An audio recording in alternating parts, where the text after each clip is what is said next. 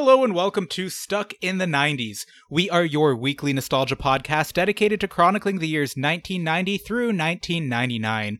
We are your hosts. My name is Chris Elphick. And I'm Connor Thompson. This week, we are bringing you June 18th through 24th in 1993. Good, good year, you know? Three, that's a number. Prove me All right. wrong, Connor. Prove me wrong. Jumping in, June 18th. FDA finds no evidence of contaminated Pepsi cans. Federal Food and Drug Administration Chief David A. Kessler said Thursday that investigators have found no evidence to support suggestions that syringes were placed in Pepsi cans as part of a nationwide tampering scheme. There have been dozens of reports from 23 states that needles have been found in Pepsi cans, and at least six people have been arrested for allegedly filing false claims. But sources close to the investigation uh, said the report that started it all from an 82 year old man in Tacoma, Washington, who found a syringe in a Diet Pepsi can on June 9th, may have stemmed from a mistake. The sources say that although the man believed that the can had been tampered with, investigators have learned that the mother in law of the man's daughter is a diabetic and may have disposed of the syringe in a soda can, a protective measure recommended by the American Diabetes Association. Quote, Reports of tampering breed additional reports, Kessler said at a news conference in Washington. It's a vicious cycle. That is what we believe happened here. So that makes sense, but it's Oh, yeah. pretty surprising that the American Diabetes Association recommends like popping your needle in a can. That seems pretty Yeah, easy to forget about. Oh yeah, and like someone could take a drink out of it and then be popped with a needle. Um yeah, that's interesting. The most confusing part of the article, I think, however, is uh the mother-in-law of the man's daughter. That just that's a roller coaster ride that I have trouble following. Yeah, it was difficult to say. Yeah. Uh moving on to June 19th. Go ahead, dad. It's your dime. This comes out of Basking Ridge, New Jersey. I've never heard of that. Father's Day may run a distant second to Mother's Day on most counts, but it's the number one day in one category, collect calls. Despite trailing Mother's Day in a total uh in total by 23 million calls last year, uh 106 million compared to 83 million, the portion of collect calls was 27% higher on Father's Day, according to American Telephone and Telegraph Company, also known as AT&T. Is this some kind of like smack talk on deadbeat dads? Oh no, no, I think this is the I think this is the kids like calling their parents uh, or like, you know, wishing their father a happy Father's Day, but they have to accept the charges. See, I would meet in the middle. I'd be, you know, like this is Bell Canada. You have a collect call from, "Hey dad, happy birthday. See you later. Bye." I mean, happy Father's Day. yeah. Oh so then I'd have to call collect again and say, "Sorry, I meant Father's Day. See you. Bye." It's hilarious and shitty either way. Yeah, it's good stuff. All right, June 20th. The Chicago Bulls, led by Michael Jordan, secure a 99 98 win over the Phoenix Suns, winners of 62 games and led by regular season MVP Charles Barkley for their third consecutive championship, also known as a three-peat. The Bulls became the first team since the legendary Boston Celtics of the 1960s to win three consecutive championship titles, clinching the quote three-peat with John Paxson's game-winning three-pointer that gave them the 99-98 victory in Game 6. Oh, yeah. so, I should have read a little further ahead in the article. I like that you came back to th- uh, that three-peat led into three-peat. Oh, good stuff. Also on this date, a landslide on the South Nation River destroys the abandoned town site of Lemieux, Ontario. Abandoned town sites are so cool. Oh yeah, that that's a, a really cool thing. I read into this a little more.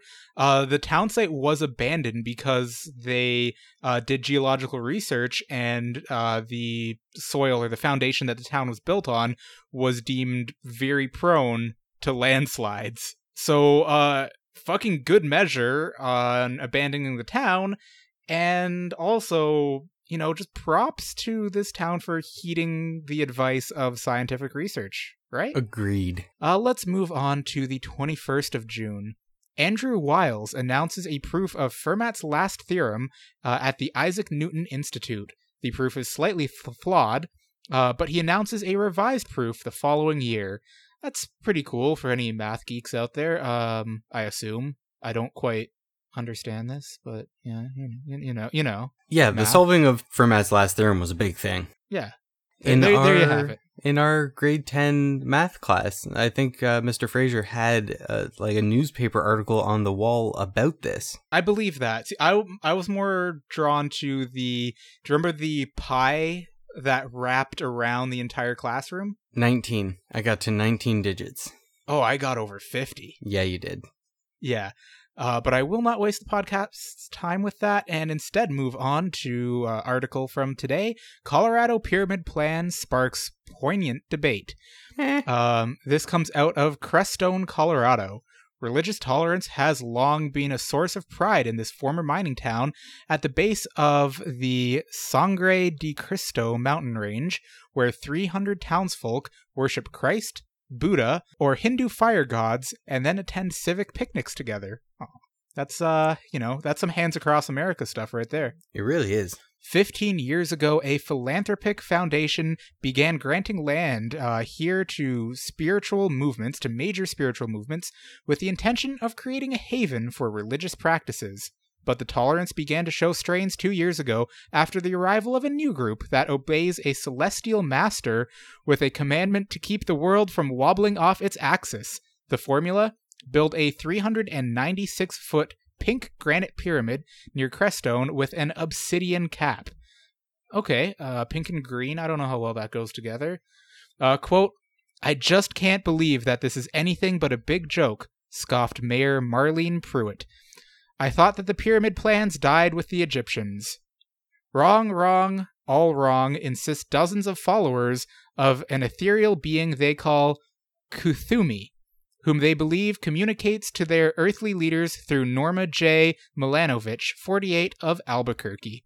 They have moved to this area and purchased land here in anticipation of their impending crossing to the fifth dimension through the proposed pyramid. Wow.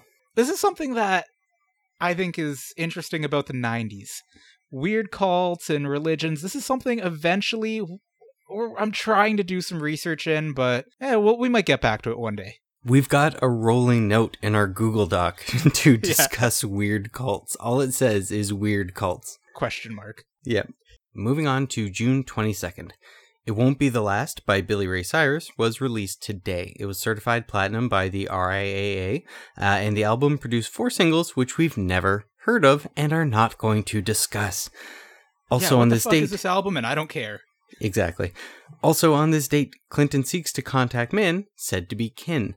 Uh, President Clinton said Monday that he is trying to get in touch with a California man who claimed over the weekend that he is the president's half brother, uh, a relative the president apparently never knew about. Clinton, in an interview with uh, WCBS Radio in New York, declined to make a direct comment on the claims made by Henry Leon Ritzenthaler, 55, saying he wanted to talk with him first. Quote, I would be glad to give a reaction, but let me say I've tried to call him today and have not talked to him, and I think I'll talk to him before I make any public statement, said the president. Ritzenthaler of Paradise, California, said in an interview with the Washington Post Sunday that he and Clinton, 46, shared the same father, William Jefferson Blythe. Good stuff. It later turned out that the two are in fact related. Um, also, quick note when I want uh, delicious salted crackers, but I'm also having uh, a bit of problems with my asthma. You know what I do? I What's reach for my Ritz inhaler. Ha! Ah, terrible. June 23rd in Manassas. Is that? Do you think that's right? Manassas. in Manassas. in Manassas. In Manassas, or as some people like to call it, Manassas, Virginia, uh, Lorena Bobbitt cuts off the penis of her husband, John Wayne Bobbitt. Ugh.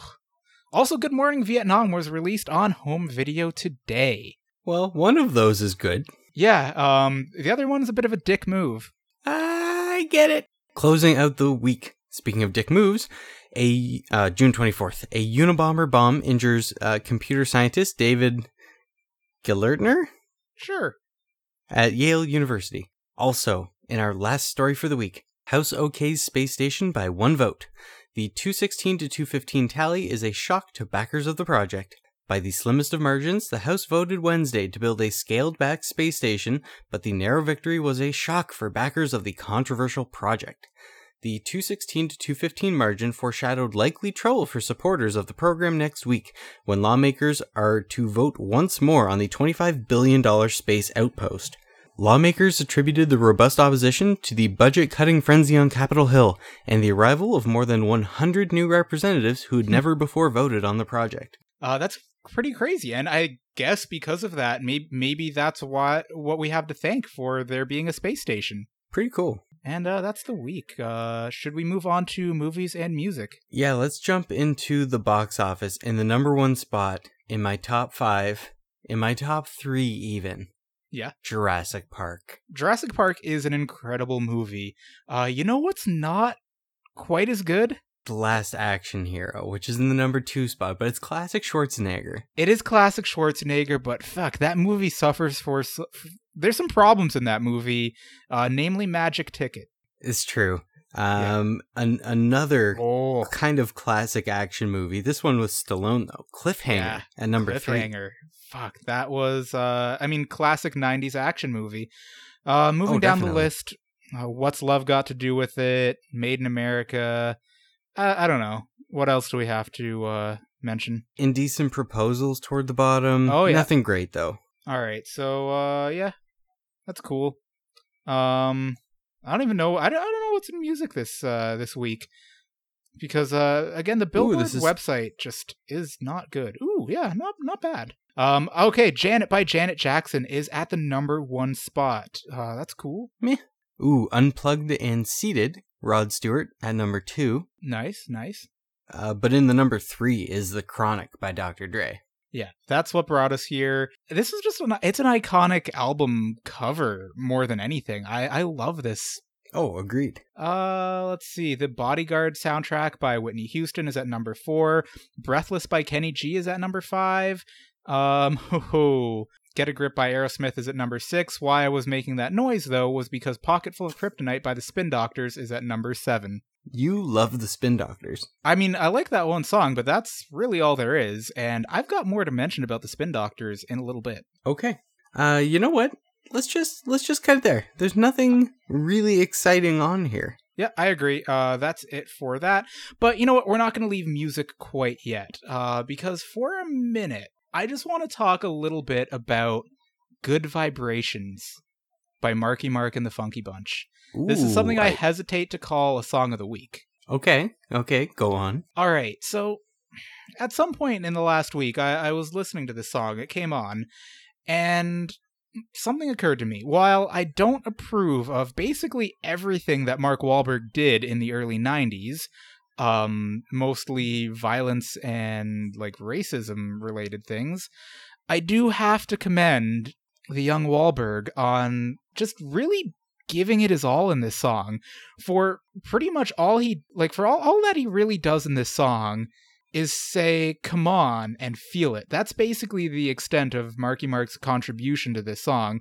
Yeah there's some there's some rap verses but it's really just come on come on and feel it feel it but the passion that he brings to those four words it really he makes me feel really it. into it. he is so into it and i think because of that i i felt the vibration That's fair. I think that is fair to say. yeah and that's just that's all i wanted to really mention about that song like fuck like marky mark was up to some really questionable shit if you look at his wikipedia the early 90s and the late 80s were not a good time for mark oh no, Wahlberg. he was a dick. uh but i think yeah oh yeah uh and regardless of what you think of him now I, i'm i'm really on the fence but fuck i felt the vibration I like that.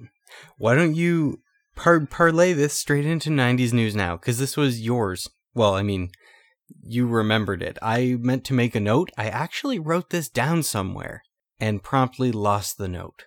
Oh yeah, I've got uh, tons of there. There are tons. There's tons of content on this podcast that will never see the light of day, uh, purely because both of us have pretty bad short-term memories. I think. Don't write things on napkins, also. Yeah. So last week, Burlington had their annual Sound of Music festival, and their uh, I think it was actually their Saturday lineup was pretty stacked for uh, for '90s music. Uh, out of maybe their five or six bands that they had perform their entire day, uh, we had included amongst them the Spin Doctors, which I said I'd be getting back to, Smash Mouth, and The Offspring. pretty great lineup. Like I would, I would I go know. see I mean, Smash well- Mouth. I bet you that is a fun show. I I don't know. I mean, I might go see Smash Mouth, but I really don't want to try cocaine. Yeah, I would go see Offspring for sure. I would definitely see off the Offspring. They are a band I legitimately enjoy. So if I did see Smash Mouth or even Spin Doctors, it would be for the sort of the comedic value that it would bring. The uh, hey, these are the guys who made that one song, Two Princes, and what the fuck? I am actually seeing Smash Mouth. What the hell is actually going on? Is this real life? I don't know, but I'm watching Smash Putting Mouth. this, putting this out there, I think I've said this yeah. on the show before, but Smash Mouth's greatest hits album is a legitimately enjoyable album, and I mean that. You you have said that, and uh, I don't know. I I don't know who you are.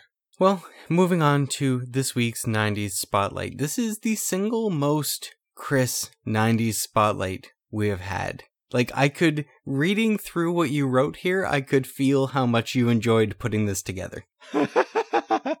yeah. Um. So you're you're okay with this? Oh, I love this. Are you kidding me? We've, we've talked about these before, but never with this depth, and just going through the list Yeah. is a, a pile of happy memories. All right. So uh, without further ado, um, this week's 90s spotlight is a tribute, a tribute to the talking cats of the 1990s.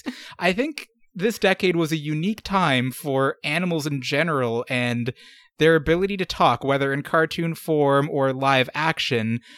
Something about this decade really made movie and TV producers, writers, directors want to give their animals a voice.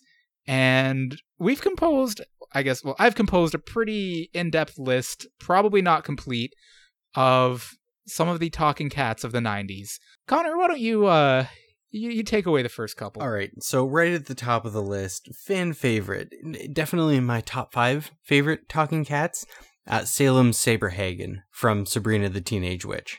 Oh yeah.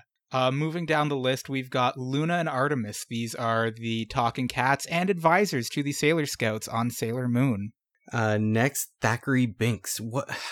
Why? So I know this name. Actually, Sandra, Sandra's cat was named Binks, wasn't it? After Thackeray Binks? Yes, that's right. Um, this is from the movie uh, Hocus Pocus. Oh, that's right. Yeah, you, you take the next one. So next on the list, the the '90s classic Samurai Pizza Cats. Oh yeah, there were three of these pizza cats. I think there was let's see, Speedy Cerviche, um, and I'm drawing a blank after that. That's okay.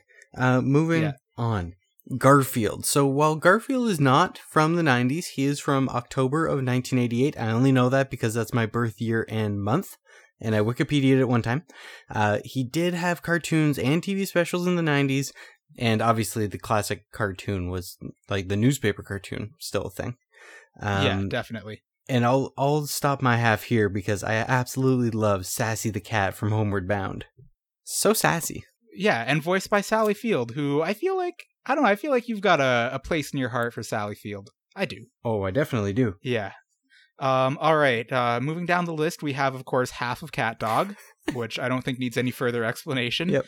Uh, Henrietta Pussycat. Now, again, this is not strictly from the 90s. Uh, Mr. Rogers' Neighborhood was a long running te- uh, television show, but Henrietta Pussycat, I feel like I would be remiss if I did not mention this cat. Agreed. Um, and again, something that I was a little on the fence about, but I guess Sylvester from the Looney Tunes, because while the Looney Tunes itself is definitely not a 90s thing, if you had to cement a decade for the Looney Tunes, it would be somewhere else. But Space Jam is 100% a 90s thing. Why don't you finish out the list? All right, we've just got a couple more here. Uh, Korin from Dragon Ball, uh, a little lesser known talking cat, but he's a wise mystical cat, and uh, he's in he's in charge of the senzu beans, is he not? Uh, yes. Yeah. Okay. Um, iconic Rita from the the Animaniacs. Uh, that cat had one hell of a voice. She really did. And finishing off the list, we've got Meowth, specifically the one on Team Rocket from Pokemon, because. Uh, do you ever remember the Meowth origin story episode it's where he learned how to talk? yeah, faintly. It's pretty tragic. I think it's all over like uh the love of like a of a girl or something Yeah. that he teaches himself how to talk. The whole episode is uh as far as Pokemon goes, kind of heart wrenching. Pokemon had some really poignant moments to it, just as a series. They did. Um, guys, if you think we've missed out on any cats, uh, feel free to hit us up and maybe we'll uh, talk about them again. Maybe not. Quick note I feel like I made a point specifically not to mention Simba from The Lion King because a lion is not exactly a cat. And I feel like that would open up a whole nother section of cats that I just really didn't feel like researching. So a, I guess a shout out to Simba with an asterisk. Fair enough, and and obviously like Mufasa, and Nala, etc. Mufasa, Nala. We're not shouting out Scar, Scar. I guess. No. What about Jeremy Irons? Can we shout out Jeremy Shout out Irons? Jeremy Irons, Yeah. but not not in relation to his role Not as a talking Scar. cat. Yeah, we will be shouting him out instead for his uh his sly role, cat-like slyness in Die Hard with a Vengeance as um Simon Peter Gruber. I like that. All right, m- yeah, moving on go. to what can only be described as the greatest segment of our podcast that we get to talk about on an Oh, yeah, uncomfortably regular basis. On a on a very comfortably regular basis. Moving on to that somewhat moderately Raven. Take it away. Oh, okay. Uh, you know what happened this week in 1993? Here's what happened. The album Here's to New Dreams. Uh, this is the debut album by the American actress and singer Raven-Symoné, was released this week on June 22nd. Uh, Raven was signed to MCA Records at the age of five, making her the youngest artist ever signed to a record label. I think we've mentioned this before, but didn't release the album until she was seven. The album sold just 73,000 copies to date, which still kind of seems like a lot.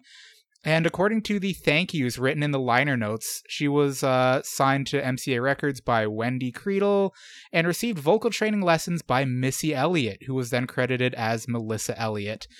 The song, That's What Little Girls Are Made Of, was the first single written and produced by Missy Elliott. Also, Raven is the Flavor was also a single. That sounds uncomfortably sexual as a title. I I hope not. Maybe it's just ice cream or something. I. Let's yeah, let let's, let's hope. forget about that. Yeah. Uh, okay, diving into our sponsorship segment. So every week on the show, we bring you a sponsor. Sometimes real, sometimes fictitious, ideally taco related. However, this is not about tacos. If you would like to be a $10 sponsor, you can pay us in tens of dollars or tacos. Drop us a line at stuckinthe90spodcast at gmail.com. But for now, this week's sponsor, this week's episode, is brought to you by a little something that we call shareware. Shareware was an unfortunate reality of 90s computer software. And we would like to uh, give them a shout out for, I think, instilling a sense of of distrust in my in my soul, in our souls, yeah. in the souls of the internet. Uh, because sometimes when something seems like it's too good to be true, it was shareware. If you wanted to download a game and it said it was free, it was shareware. If you bought a collection of games boasting hundreds of playable video games over multiple CD-ROMs, and you find out that the vast majority of them are shareware, that is something to crush the soul of a young child back in the 90s. Am I speaking from experience here? I don't know. Today we have in app purchases. That's how they get your money. But you know what? You can still play the game. Shareware, you have maybe a 10 day trial, maybe a 30 day trial, maybe a two hour trial.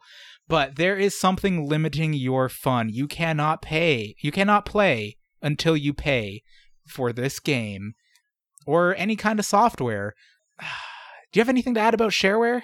Oh, of course I did. All right. I remember buying one of those like it wasn't me it was it was definitely a birthday gift or something but it was like a you know 100 games over four discs. Yeah. and the vast majority of them were just demos. Like you would get like the first four levels out of 20 and that was it. And the only like full version of the game was like there would be like a knockoff of tetris. Yeah. and like a a sonic the hedgehog but that was like a koala bear or something like it didn't make any sense Yeah, Sonic the Sanic the koala. Yeah, pretty much. Shareware was brutal. It, you you are absolutely right that uh, shareware is the in-app purchase of the 1990s. It is, but it was so much worse.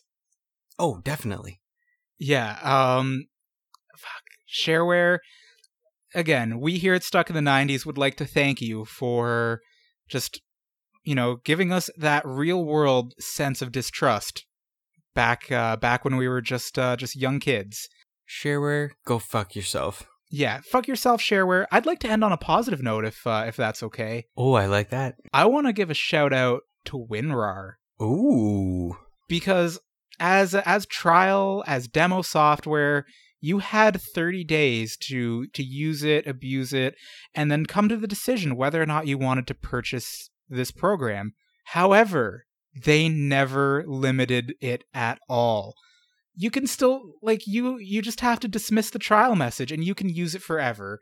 That is that's something beautiful, especially for such a very useful piece of software. Did you or anyone you know purchase WinRAR? Tell us your story Yeah. because you are in rarefied air. Again, our email address is stuck in the 90s podcast at gmail.com. So if you bought WinRAR, if you know someone who did, if it was a family friend or your parents or grandparents, or maybe you bought it because you felt this immense guilt for using a program for years on end without paying a goddamn dime for it like the rest of us heathens. Tell us your story. You might be the most interesting man in the world. Or woman. Yes. Or whatever. Yeah. Uh, you know what?